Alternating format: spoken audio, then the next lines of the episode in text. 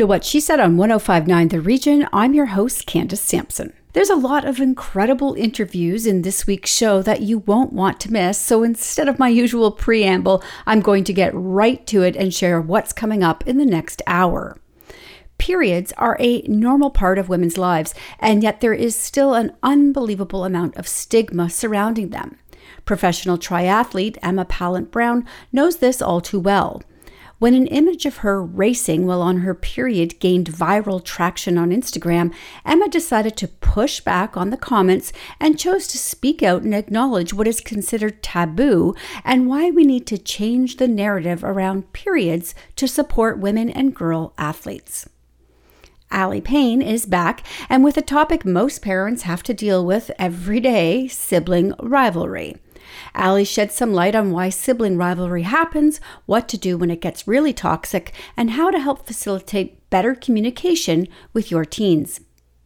We all have a favorite F word, but there's only one person I know of whose favorite F word is forgiveness, and that's Shannon Maroney. Shannon is the author of Heal for Real and joins me to discuss why forgiveness is so powerful. And trust me, you will want to hear why Shannon is a true expert on forgiving. There's nothing funny about anorexia, but as with most things, that doesn't mean we can't insert a little humor when discussing it. No one knows this better than Sheri Segal Glick, who is sharing her journey with diet culture, body image, and anorexia in her new book, The Skinny which follows her messy but hopeful fight for full recovery. Finally, Anne Brodie has her regular roundup of new shows and movies over at whatshesaidtalk.com this week, so we could share her interview with the one and only Brad Garrett, who is currently starring alongside Patricia Arquette in the new Apple TV Plus show High Desert. It's another full week at What She Said with interviews that empower, educate, and entertain. So let's jump in right now on 1059 The Region.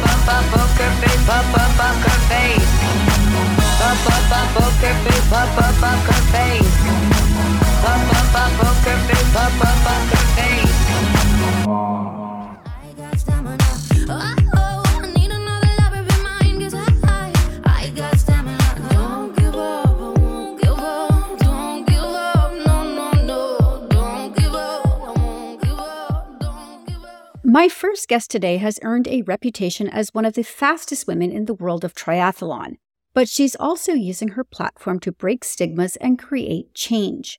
From her incredible record in Ironman races to her powerful stand on normalizing conversations about menstruation in sports, Emma Pallant Browne is an inspiration on many levels. She joins me today to discuss the importance of having open conversations about menstruation and women in sports. Welcome to What She Said, Emma. Thank you. Thanks so much for having me. So, before we jump into the subject matter at hand, um, I mentioned in the intro, you have a really astounding career, which includes an Ironman World Championship. Uh, what what achievements are you most proud of so far, and what goals are you aiming for? Yeah, I think probably um, I'm most proud of um, running wise, um, European cross country champion at under 23, just because I did that pretty much off cross training. I was really injured when I did that. Um, and then moving to triathlon, triathlon was like a whole new challenge for me because I'm not the strongest swimmer.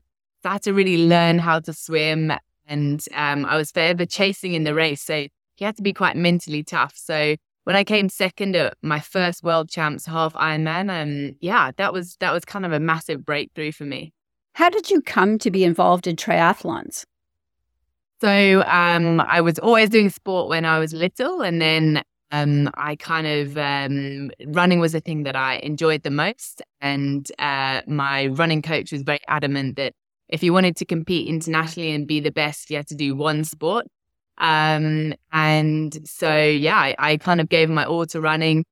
Then I got quite injured um, and started biking and swimming um, to to kind of cross train and keep fit whilst I couldn't run. Um, and that's kind of where I found triathlon. And, and I only wanted to do kind of one race just to have a goal kind of with my cross training and then go back to running. But um, yeah, I fell in love with the challenge and, and kind of the chase. So recently you had an image of you competing and during your period, which went v- viral and sparked all this conversation. Uh, and I, if people listening, I'm sure they can imagine the comments I, on these images. I'm sure. Can you share your initial reaction to that image going viral and why you felt it was so important to address it publicly? Yeah, so um, to begin with, it was kind of um, I wasn't the one that put the photo up. Um, it was it was um, put up to wish us good luck for a race, and then someone had commented um, on it that it wasn't a very flattering picture of me and, and should be cropped, and that kind of just blew all these emotions up of because it's something that I'm so proud of because as an endurance runner, I wasn't very healthy and I didn't I, I lost my period for a long amount of time, so for me, that was like a really tough period and and I actually had to fight hard to get it back. Um, and I think to promote it as something in female sports is so important. It's kind of something that should never be cropped out of a photo because I think it is so key for sports women to also be able to be women and to be healthy. And um, yeah, I was really proud of that picture. And for someone to to kind of, I felt like, want to almost glamorize and, and clean it up and put up this beautiful picture. For me, that's not what sport is about because I had so many amazing role models when I was growing up that were reachable, that would talk to me, that would mentor me. And I always felt that was my responsibility then. If I had good performances and I became someone that, that young girls could look up to, I wanted to be reachable. And in this society, especially to to then try to wash things over and pretend that you're a robot and you're up there and and you're untouchable is kind of the exact opposite to the message that I would want to kind of give to young girls. And um, yeah, I thought it was an, a really important thing to actually start talking about rather than to hide and crop out and and kind of wash away. So that image gets posted. There's a flood of uh, commentary on it. How does that how does that trickle down to you? Do people now start to reach out to you personally because of that photo? Yeah, so I was overwhelmed with. So uh, originally, I kind of just commented on his comment, um, saying that why why I didn't want it to be cropped, um, and then yeah, I just had so many messages, um, especially and obviously some some were um, very different messages, and a lot of women were like, "Wow, good for you," and some were like, "Wow, that's brave," and and some guys were like, "Oh, but if if I went to my office and I asked the twenty women there, none of them would like they'd be mortified if that photo was up of them." And that's when I felt, okay, it's kind of my responsibility then to show I'm not just saying these words, like I'm actually going to share it and put it on my own wall because I am proud of it. And, and I don't want women to feel like it's something that they'd be embarrassed to see um, out there because you control everything that you can control. But if there is a leak, you shouldn't be like terrified that that's going to happen because it might well happen and, and there's nothing wrong with it. Yeah, you know, I, I, I think back to even in my youth, we all had that paranoia of bleeding through at school and how mortifying that would be. And we, we really need to get past that. This is a natural things that happen. And sometimes these things just, they're, they're messy. Like, what can we say, right? Like, it's very natural part of being a woman. I would like to move a little bit though into the physical impact of menstruation on performance because you talked that you your period had stopped for a time, then it came back. So how do you think this awareness can benefit female athletes and what changes can be made in sports to accommodate this? Yeah, I think I think first of all to not accept if if you're a sportswoman and you lose your period. Um, I was lucky enough to be on UK Athletics funding and to have good doctors, a good coach who didn't accept it and and were like, okay, we need to get this back. And I think that has to be something um, first and foremost that that it is a healthy it's it's not a healthy thing for a high performing sportswoman to not have a period. That that shouldn't be kind of accepted. Um and the because the problems that lead i had stress fractures i had low bone density um the knock on to then yeah and, and we took action pretty fast when when i lost my period and it still took four years to to get it back Um, so I do think it has to be that awareness of a you're comfortable to talk about it. If if you're not getting your period, like girls need to know, okay, there's somewhere I can go and there's someone I can talk to about this. Um, and I feel as well like there's so much research coming starting to come out um, about how how performing on a period affects different people. Um, that we all have such a unique story, and actually, the more you can kind of share your story and um, talk to other women, one of your symptoms and how you deal with it is going to benefit someone else out there, and they might be doing something that oh you hadn't thought of, and another thing that I've learned so much from this about I've looked into menstrual uh, menstrual cups, which is something that I'd tried before and I didn't get on with. But then I've learned so many tricks and so many more recommendations now from women of actually what to try and actually, yeah, it's it's been so educational for me. And I think that's just from honest, open conversation. And and the more we can kind of actually put out um, what you're doing and and how I think there's always other women that it can help. Yeah, and this is such a in you know in our society it's stigmatized it's treated as a taboo subject. We're still not past that and i don't, don't know why. So this is great that you're bringing this forward especially for girls in sports. So in what way do you think the narrative around periods in sports should change and how can we create an environment that supports women and girl athletes? Yeah, I think I think firstly being confident that you can perform on your period and and periods are so unique and so different for every woman out there. Um, but there are things you can do to help and and Stacy Sims is a great person. I've started reading loads of her research that she's actually really moving forward to okay, if you're your your how you can periodize your training around what what you're doing um, around kind of your periods and your your menstrual cycle um, and even things like backing off caffeine a little bit going into your period means that it can not be as heavy your your body temperature maybe won't go up as much. Um, all these little things that yeah we're just starting to kind of scratch the edge on. I think the more research that we can do out there and um, yeah it's it's just going to be something that i think there's so much more knowledge out there but we need to start spreading that knowledge as well and and there's so much more to find out and it's kind of that collective like you say first of all being comfortable to be able to talk about it. Okay we're going to take a quick commercial break and we'll be back with triathlete emma pallant browne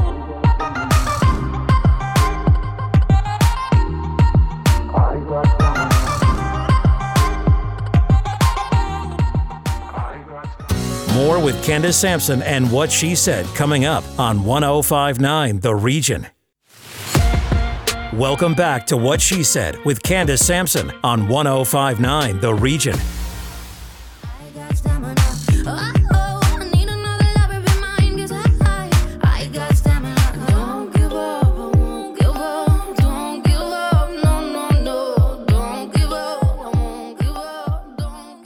Okay, we're back with triathlete Emma Pallant Browne. We're discussing uh, the stigmatization of menstruation uh, for girls, particularly as it pertains to them in sports. And Emma, many girls tend to leave sports during puberty, and by age 17, 51% have stopped participating.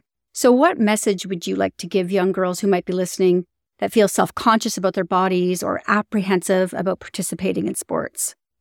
Yeah, I think first of all, um, it's it's feeling comfortable. I, I my like love would be for girls at that age to feel accepted and comfortable in whatever they enjoy and want to do. And the great thing I think at that age is there are so many clubs and so many different sports.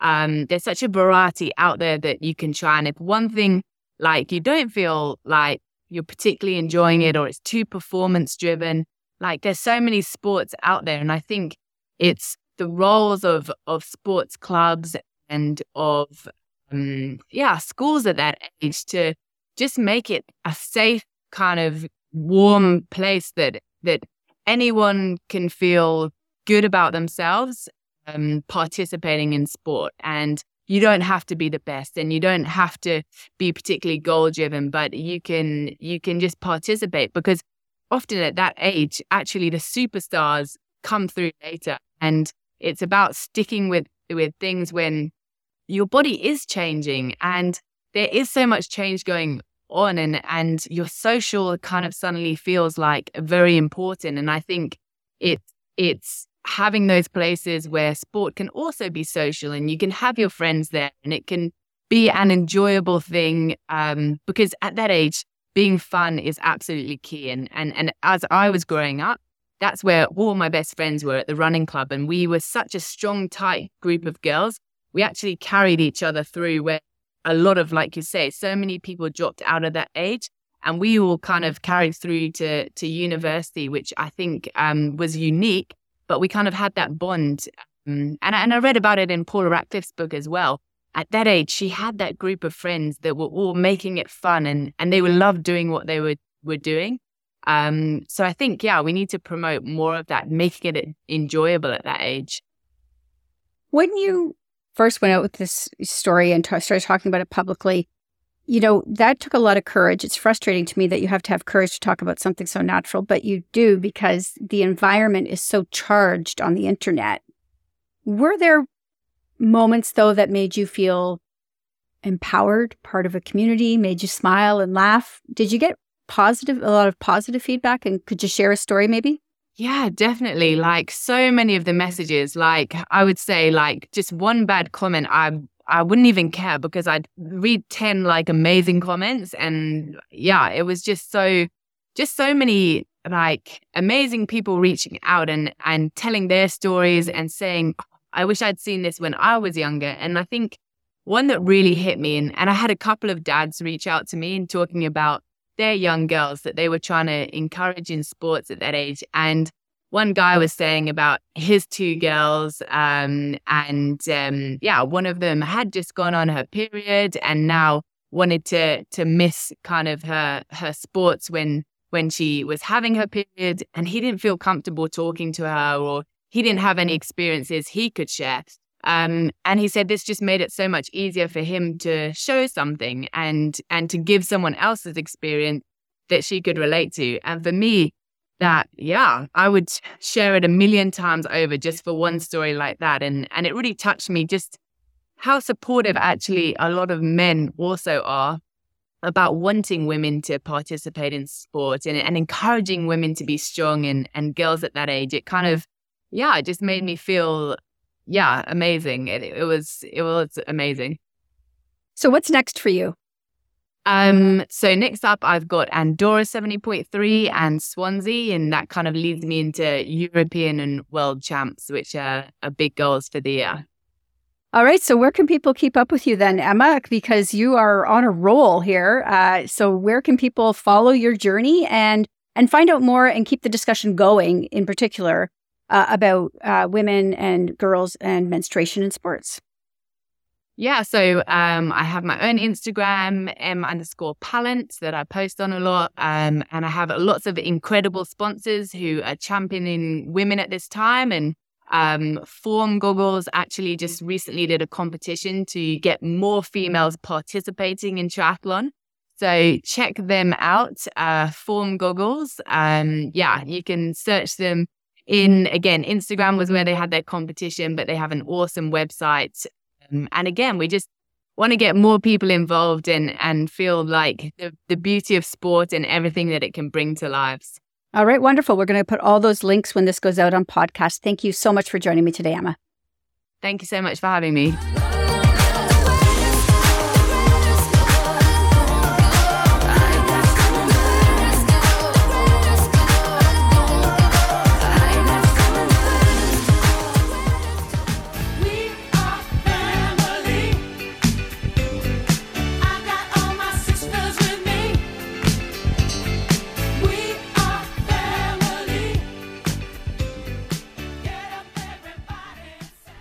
welcoming back the incredible Aly Pain, our resident expert on the parent teen relationship, and today she's joining us to discuss a topic that resonates with so many families sibling rivalry.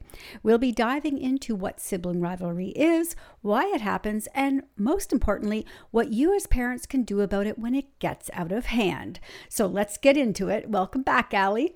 Thanks for having me. So, can you give us a brief overview of what sibling rivalry is and why it is such a common phenomenon in families? Yes, and exhausting often for parents. So essentially, sibling rivalry is a competition for survival. So think back to like you know prehistoric days and and discovery channel right like it is the cubs or the babies who are loved the most who are most compliant or, or earn your approval that get fed hmm? And are protected with a roof and it, so there's a just a basic survival competition to it um, so making sure that you are really affirming each child not for the same thing because they're different but equally is important and in front of each other.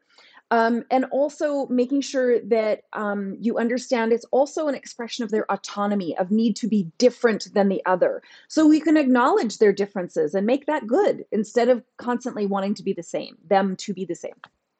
Yeah. And you know, the thing of it is, though, sibling rivalry sometimes can get really out of hand and become incredibly toxic in a home. So, what signs should parents be watching for in that regard, and when should they step in? So, I think as soon as you notice it's gone from um, regular bickering to toxic. And what I mean by that is contempt. Now, the definition of contempt is treating someone as a lesser human being. So, when the comments from one child to another become really cutting and degrading their character, not just, I, I, don't like that behavior, but their character, you must step in. That is toxic. And it is proven that that actually changes the brain of the receiver when it happens long term. the contempt normally happens, I'm finding, between children who are of a greater uh, age difference or are very polar opposite in their personality styles. So they are trying to not be that one. I don't want to be you. So if I'm older, everything you represent is baby and dumb and lame. And I'm not a baby. Like all of a sudden, I want to be the adult camp, like sit at the adult table. So I will make everything that sibling, younger sibling represents horrific, absurd, terrible. And I will communicate that. Um, and so what I'm trying to do as a teen is I'm trying to assert that I'm not a baby. So what we want to do is normalize that it's okay for their sibling to be a younger a child because that's who they are. And I'm not asking you to be a child. You're not a child. You're becoming this. So we want to acknowledge that child's independence, give them maybe a few more adult things, really mark out distinctions where you're treating them differently and older than you would the younger child so that they don't feel the need to constantly push away and you stop those toxic comments by appreciation. The antidote for contempt is appreciation. So at the table, where as much as age appropriate, uh, we did this in our family once a week or so. We had to each say something we appreciated about the other person. Kindness humanizes that other person as opposed to contempt, which dehumanizes them. And that must be stopped because the toxicity to the receiver is very real. And you know, I, I think a lot of parents, I know myself personally, sibling rivalry drove me crazy in my house. But ultimately, the communication between the siblings needs to improve. So, how can parents help facilitate better communication between siblings? Great question. So, this is where the beginning of self advocacy, self advocacy comes in. So, self advocacy is about asking for what I do want not saying what I don't want. Okay. What, because what I don't want is often that toxic version of communication. Asking for what I do want, I want you to leave my room. I need alone time. I'm asking you to please stop touching my personal items, right? They're going in each other's rooms all the time. And that you are supporting the person who is um, trying to self advocate. They might get flustered, they're emotionally unregulated. So sometimes not all the time. Sometimes you have to step in and say, okay, hang on, let's just push the pause button for a second. This isn't about choosing who's right or who's wrong. Do not do that. You're supporting communication. So the person who's trying to self-advocate, what is it? What is it? It's all about an emotional need. What is it you you want or need right now? Basic level. What do you want or need? Okay. And then for the person who per, who is perceived as the perpetrator, be careful of that what is it that you want? I just wanted to borrow this. I just, okay, how can you ask? So you're teaching them both self advocacy. I'm asking you to leave my items alone right now. I just wanted to borrow X for Y amount of time. Okay, so what is a different way you can ask that? Then you allow the owner of the item to respond. I'm not ready to loan it to you right now. Maybe tomorrow. Or I, and then they don't have to be happy with the result. You're not trying to tie this off with a bow. But self advocacy and boundaries is where a lot of this can be managed and improve the communication, whether or not they choose to be besties. And please don't force that. They are autonomous, different people.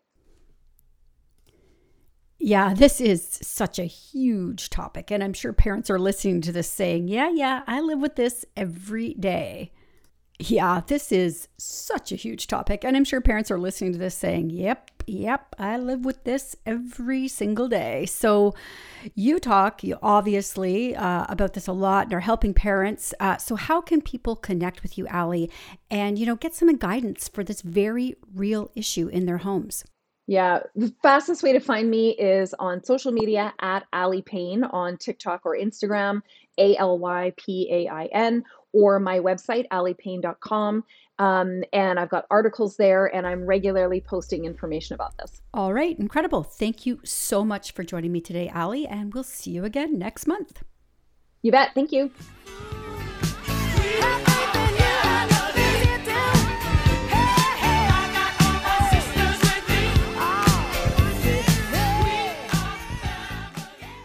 More with Candace Sampson and what she said coming up on 1059 The Region.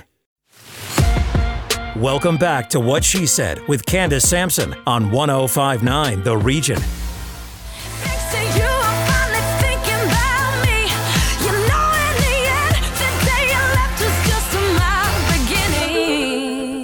Let me ask you something. What's your favorite F word?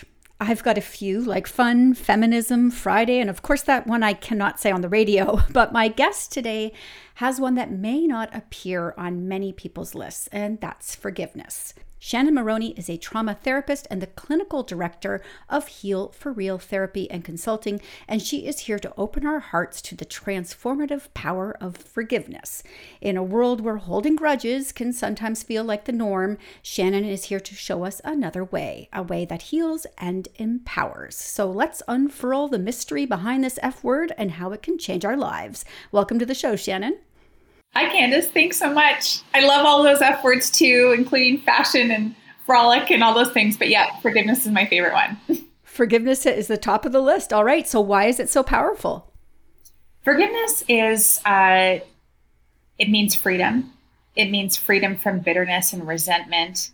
Uh, it means that you've you've actually taken the reins of life back into your hands after someone else or an entity, an institution has hurt you that, that, that your life is taken into their hands. And so it's empowering. It is, and it's very revolutionary. I think a lot of people might be listening and thinking that, you know, forgiveness is for the other person, but it's really for you, right? So, what are some other misconceptions that are sort of around forgiveness? Yeah, absolutely. Uh, people think that forgiveness lets someone off the hook. Uh, and and that is actually true, uh, but it's not the person you think it is. it's yourself. it's yourself. It's the one who offers it. It's it's a way of saying that I I deserve to be to be free and move forward from what's happened to me, whether that person takes responsibility or not. The choice can be yours. Um, people think that forgiveness is weak, uh, that it condones bad behavior or that if you offer it, you're a pushover. And I know from my own journey uh, to find forgive- forgiveness following my first husband's horrific violent crimes and incarceration to life, and all of the fallout for me in my community, uh, and stigma and shame and judgment, that forgiveness uh, for me has been uh, has been required enormous strength uh, it's not about being weak. It is about, you know, uh, working day in and day out. It's very much in the trenches often to find a way forward. Uh, I know from all the people that I've worked with over the years, whether it's in one-on-one counseling or it's on on the land retreats in the Arctic with residential school survivors, that forgiveness does not condone uh, or say any bad behavior was okay. It is saying there's got to be a way forward to reclaim uh, the joy of life and even to find uh, a powerful compassion uh, for the people that have harmed us. You touched a little bit on your story, and I just want to let people know listening that they absolutely have to go over and listen to your entire podcast where you share your your personal journey and how you did arrive uh, where you are now and through the power of forgiveness. But if somebody's listening and they're struggling to give that, do you have any advice for them? My, you know, my advice is really to start with yourself you know, uh, I mean, well, actually, when we think about the people that have harmed us, um, it's really important to remember that however monstrous their behavior may have been, they are human. And I work with some big quote unquote monsters, or rather, in big, in cases involving big people labeled as monsters, who I know are human beings that have done terrible things. So when we remember, uh, and I used to, here's a really practical tip. When in my early in my career, when I worked with um, street dwelling youth, many of whom uh, were involved in justice system, could be real, really. Um, some of them were really intimidating, like people that I, I, I, didn't like, you know, young guys that I thought, geez, I really don't want to meet you uh, on the street at, in dark. Um, I would go and look in their Ontario student record at their kindergarten pictures. And I'd see some toothless little five year old, maybe with their hair messed up, maybe their, their clothes weren't great, maybe they were there was something going on behind the scenes of that photo.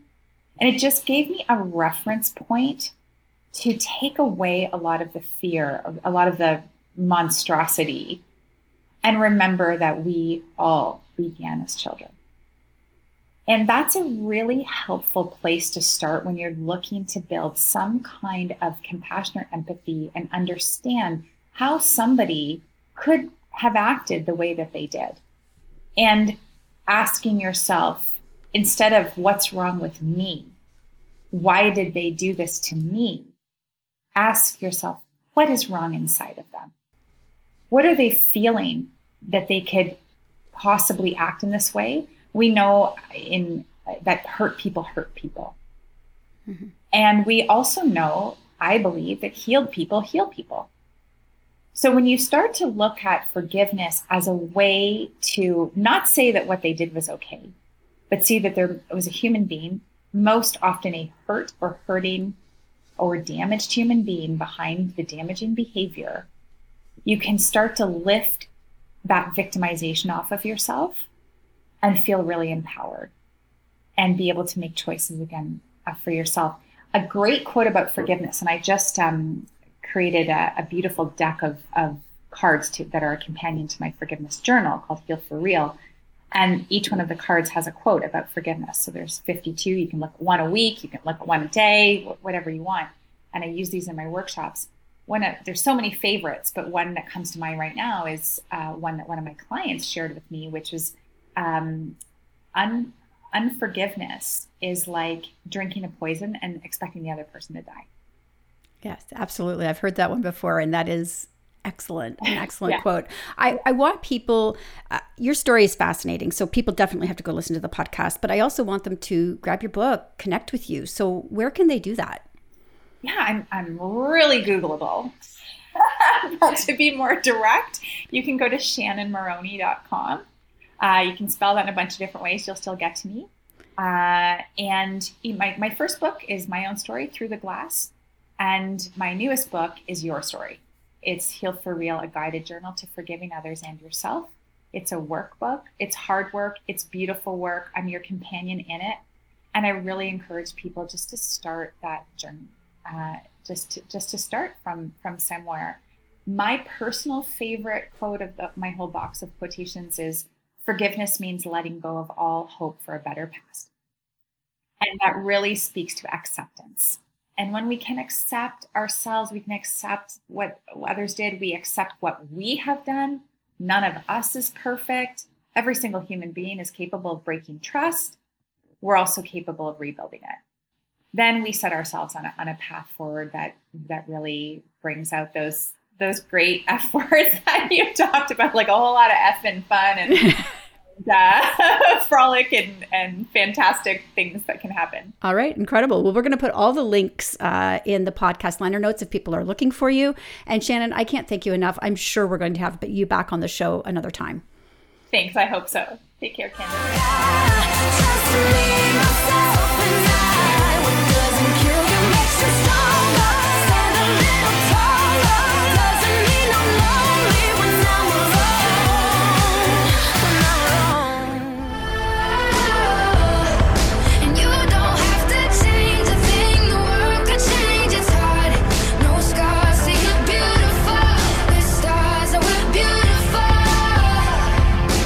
There's nothing funny about anorexia, but as with most things in life, that doesn't mean we can't insert a little humor when discussing it. No one knows this better than Sheri Segal Glick, who is sharing her journey with diet culture, body image, and anorexia in her new book, The Skinny, which follows her messy but hopeful fight for full recovery. Sheri joins me now to discuss. Welcome to What She Said, Sheri. Hi, thanks so much for having me. So, what led you to share your personal journey with anorexia? Um, I thought it was important because there's just so much misunderstanding around the illness, um, not just in terms of you know what thoughts go through people's heads sort of when you're experiencing it and when you're trying to recover. Um, but also just in terms of you know what it looks like. Um, there's, there's, a lot of misconception. People think that it's you know a disease just for teenagers and actually that's not true you know or, or teenage women and that's not true either you know. It affects um, a lot of middle-aged women um, or people sort of uh, get it as young people and you don't grow out of it. So either you recover or you don't. And people, a, very large percentage of people don't recover um, and still are struggling many years later. And also it affects men. Um, and, you know, people there's a lot of misconception also about what people actually look like when they have anorexia. Um, a lot of people are not severely emaciated, especially when you're in recovery, um, because your body often recovers faster than your brain. And so you look really healthy, and everyone thinks you're doing super well when your brain is still struggling to catch up. So, I mean, during the pandemic, there was an explosion of. Uh, of anorexia cases into the hospital. How do you think the pandemic impacted that struggle with eating disorders and did how much did societal pressure play into that I think people who already were struggling um, got worse, just based on what I understand in the statistics. And that makes sense to me because if you're already in it and you're not socializing and you're not eating with other people and you're not spending time with other people, um, you're more likely to sort of withdraw and cling on more to your illness. Um, I think that you don't necessarily develop anorexia out of the blue. Like it's a psychos biopsychosocial, so you have to have the genetics in addition to you know. So, um, but people with the genetics who started restricting for whatever reason, you know, stress related to the pandemic or um, you know any of the things. If you have the illness, it's you, that's certainly you know a time that you would have gotten hooked.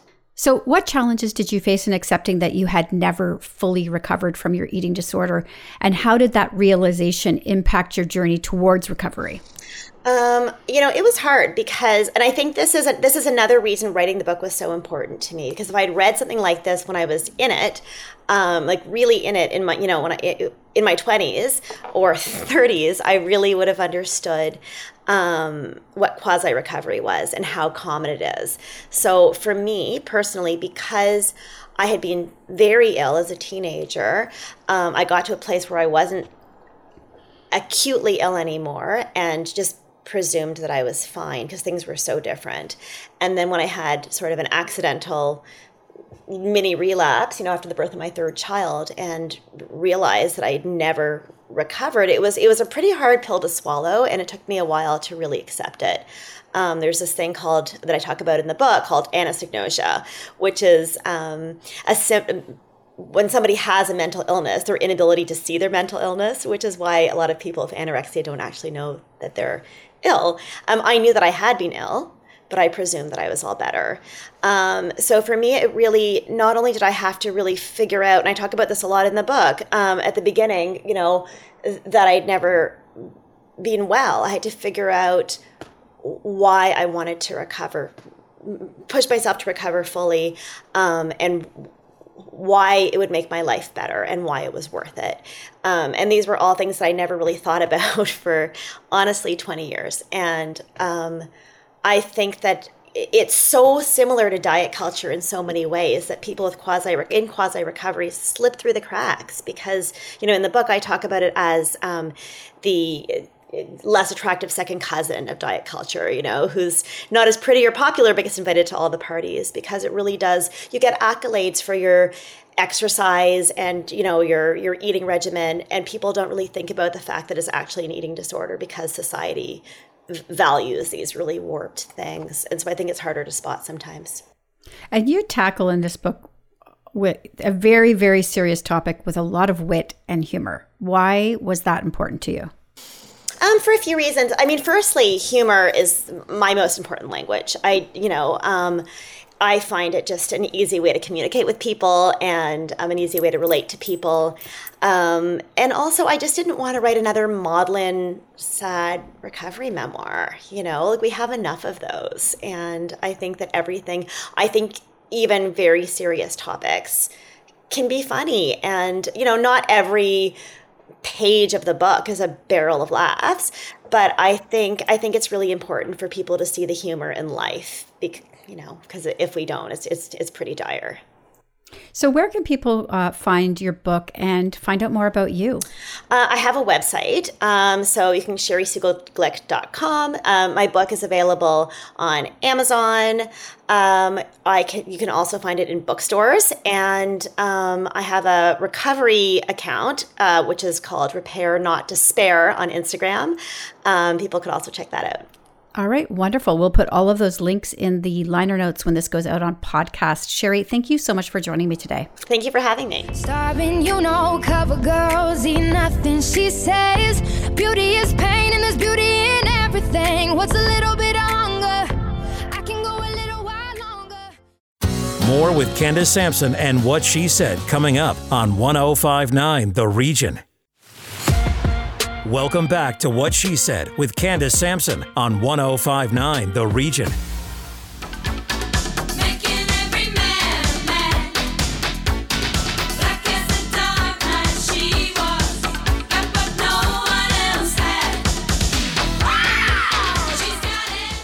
We have a special treat today. Instead of Anne Brodie's regular segment, Anne had the opportunity to interview Brad Garrett, who you probably know from the beloved Everybody Loves Raymond, Till Death, and a plethora of other fantastic shows and movies.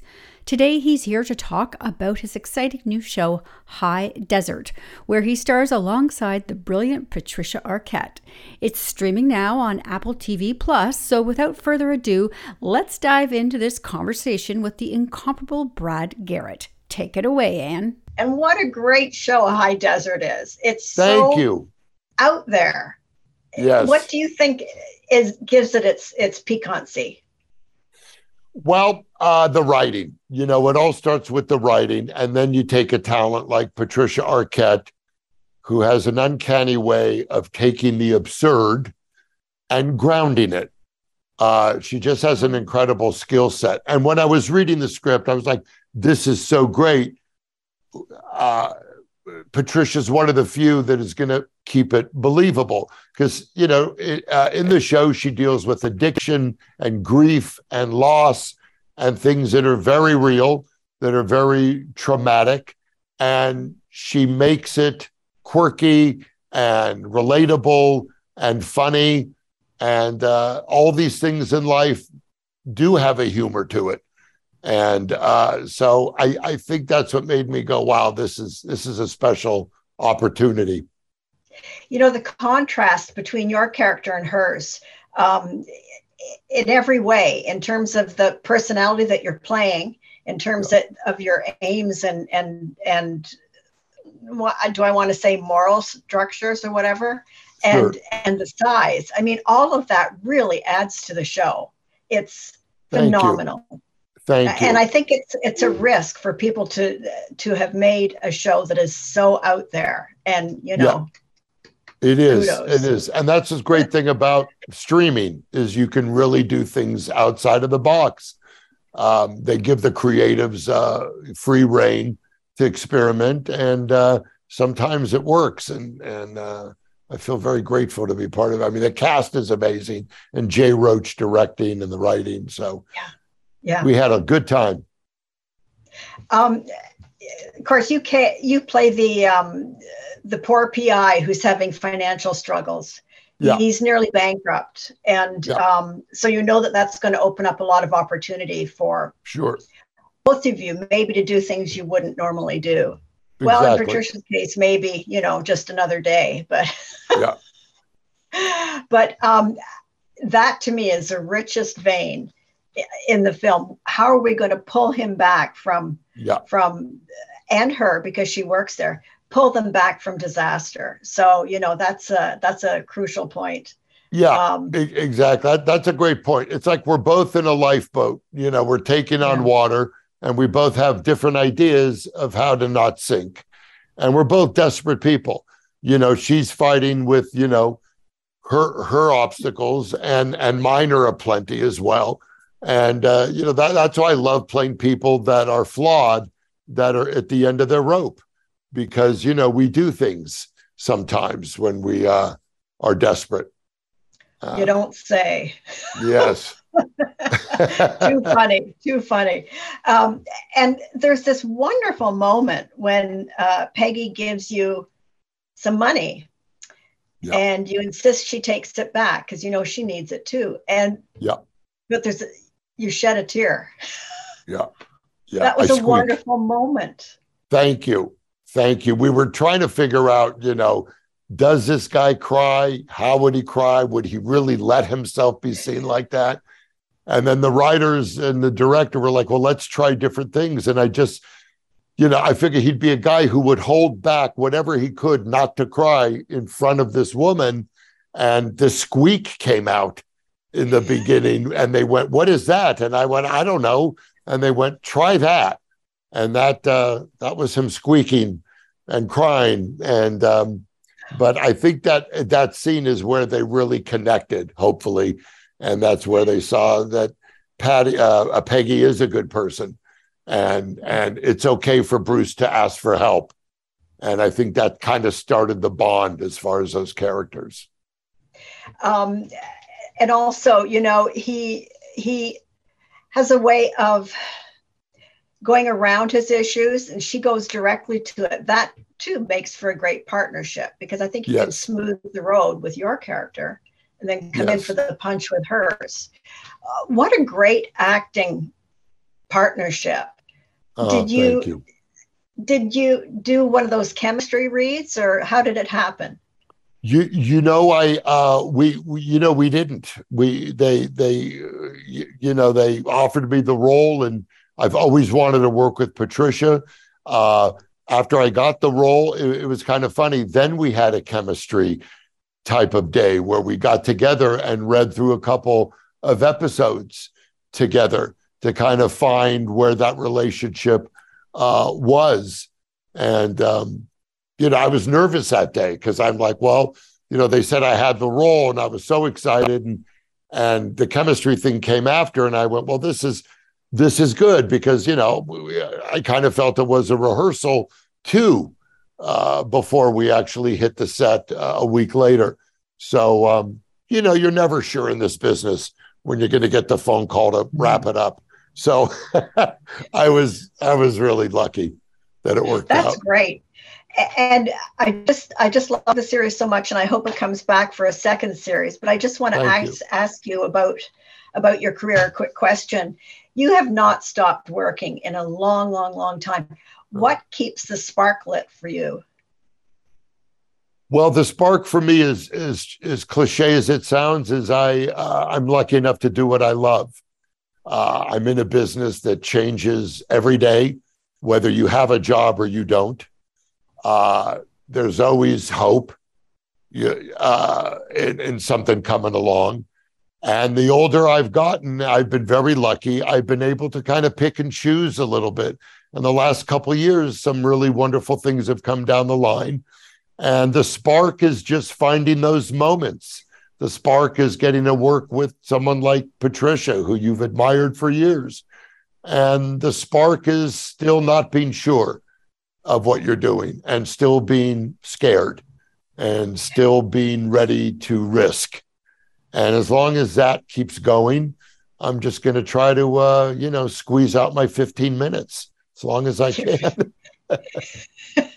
well, I think you're one of the most recognizable and stars, and that we feel a great affection for you, having gotten to know you. Thank you, Thank so, you so much, much, Brad. It's very kind. Appreciate you. That's it for What She Said this week.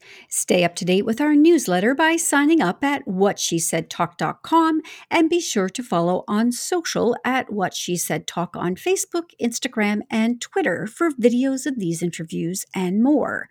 You can also catch me on TikTok at Candace Said. Finally, be sure to subscribe to What She Said with Candace Sampson on Apple and Spotify to catch past episodes and extended podcasts. I'll be back next week with another What She Said on 1059 The Region.